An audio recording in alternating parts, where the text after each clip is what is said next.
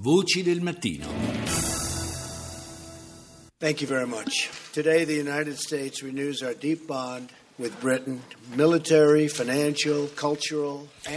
E questa è la voce di Donald Trump. Ieri ha incontrato la premier britannica May, Trump ha elogiato la Brexit, eh, c'è stata molta intesa tra i due, eh, l'obiettivo è quello di consol- consolidare, insomma, ha spiegato in sintesi la, speciale, la, speciale, relazione tra questi due paesi. Oggi però eh, Trump ha degli appuntamenti importanti, appuntamenti telefonici con il presidente russo Putin in primo piano in assoluto assoluto è quello francese Hollande, poi parlerà anche con la cancelliera Merkel e con il premier giapponese Shinzo Abe. Insomma, una serie di appuntamenti che eh, ovviamente tracciano quella che è la nuova linea degli Stati Uniti, linea a livello mondiale. Noi iniziamo a uh, salutare il primo dei nostri ospiti che adesso è in linea con noi, che è Gianluca Pastori, ricercatore dell'ISPI, l'Istituto per gli Studi di Politica Internazionale. Pastori, buongiorno. Buongiorno a voi.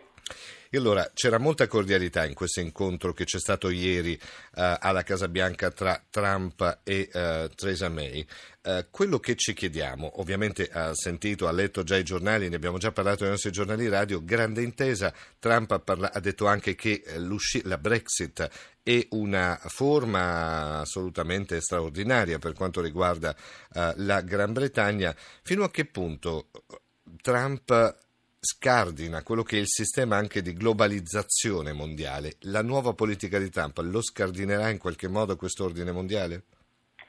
Credo che Trump farà molta fatica a scardinare l'attuale ordine mondiale, soprattutto perché l'ordine mondiale attualmente non è semplicemente il prodotto della volontà di qualcuno.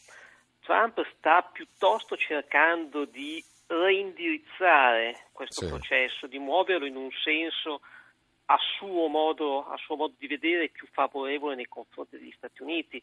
È esattamente quello che ha, fatto, che ha cercato di fare la Gran Bretagna con la Brexit. Sì. L'opposizione della Gran Bretagna al, chiamiamolo, al sistema europeo non è un'opposizione all'integrazione dei mercati, anzi mi sembra che vada esattamente nella direzione opposta, è una questione di, ehm, come posso dire, di costi e benefici, di vantaggi. Sì, sì, sì, Intanto c'è stata diciamo, grande intesa tra i due, tra la May e Trump, però c'è stato subito un primo, diciamo, mh, divergenza di opinioni, soprattutto su Putin, perché oggi eh, Trump sentirà il presidente russo Putin. Eh, ha detto che lui sarebbe favorevole all'abolizione delle sanzioni eh, contro la Russia, la May ha subito alzato gli scudi, nel senso ha detto va bene gli accordi, ma insomma bisogna anche che la Russia rispetti gli accordi di Minsk, quindi uh, l'altro grande scoglio.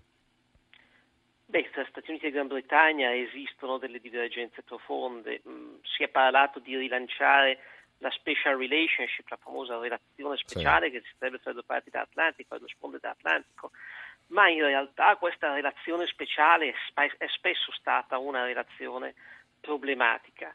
Trump ha manifestato in più occasioni la sua simpatia, il suo favore nei confronti della Russia di Putin, ma anche questo è fondamentalmente un obiettivo di politica interna statunitense. Eh, per Trump il favore nei confronti di Putin, il favore espresso nei confronti di Putin è stato un modo soprattutto per marcare la sua distanza da Obama, dal suo modo di fare politica. Io cercavo di, anche di, di, di, tradurre in qualche modo quello che ha detto poi eh, Trump, ha parlato di prosperità per i due popoli e eh, entrambi i leader hanno espresso questa volontà comunque di stringere questi accordi commerciali bilaterali molto forti che non potranno però essere avviati fino a quando la Gran Bretagna è ancora legata alla, all'Unione Europea. Um, colpisce molto quella frase che dice um, Trump quando parla della Brexit e la definisce uh, una cosa fantastica per i britannici. Perché Trump poi ce l'ha così tanto con l'Unione Europea? Non credo che ce l'abbia tanto con l'Unione Europea quanto ehm, quanto piuttosto che voglia elogiare quella che ha presentato come un'espressione di sovranità popolare. È la stessa, dire, la stessa ragione che ha legittimato la sua elezione, il ritorno al potere, tra virgolette, del popolo contro le, le oligarchie, contro gli establishment. È questo dal punto di vista trampiano la ragione, il grande merito della Brexit, se vogliamo. ripeto, non Trump è un uomo molto pragmatico al di là delle certe sue esternazioni che anche quelle a mio avviso hanno una finalità assolutamente concreta. Trump è un pragmatico e non, non ha ostilità ideologiche nei confronti di questo o di quel soggetto internazionale.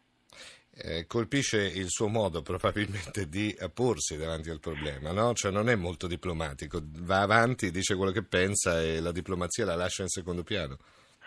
Assolutamente, la sua cifra stilistica è il modo per distinguersi, se vogliamo. A fronte di un candidato, di un, di un, avversario nelle presidenziali sempre molto preciso, sempre molto puntuale, di fronte a un'amministrazione uscente che dell'uso attento delle parole ha fatto uno dei suoi punti di forza, beh, Trump in qualche modo inverte tutto, rovescia tutto. Intanto Trump ha firmato una serie di decreti esecutivi che sospendono per tre mesi l'ingresso da sette paesi questi paesi sono Siria, Libia, Iran, Iraq, Somalia, Sudan e Yemen. Insomma, prende eh, corpo un po' il giro di vite, quello annunciato da eh, Donald Trump, soprattutto sull'immigrazione. Io ringrazio Gianluca Pastori, ricercatore dell'ISPI, per essere stato con noi. Buona giornata Pastori. Buona giornata, grazie a voi.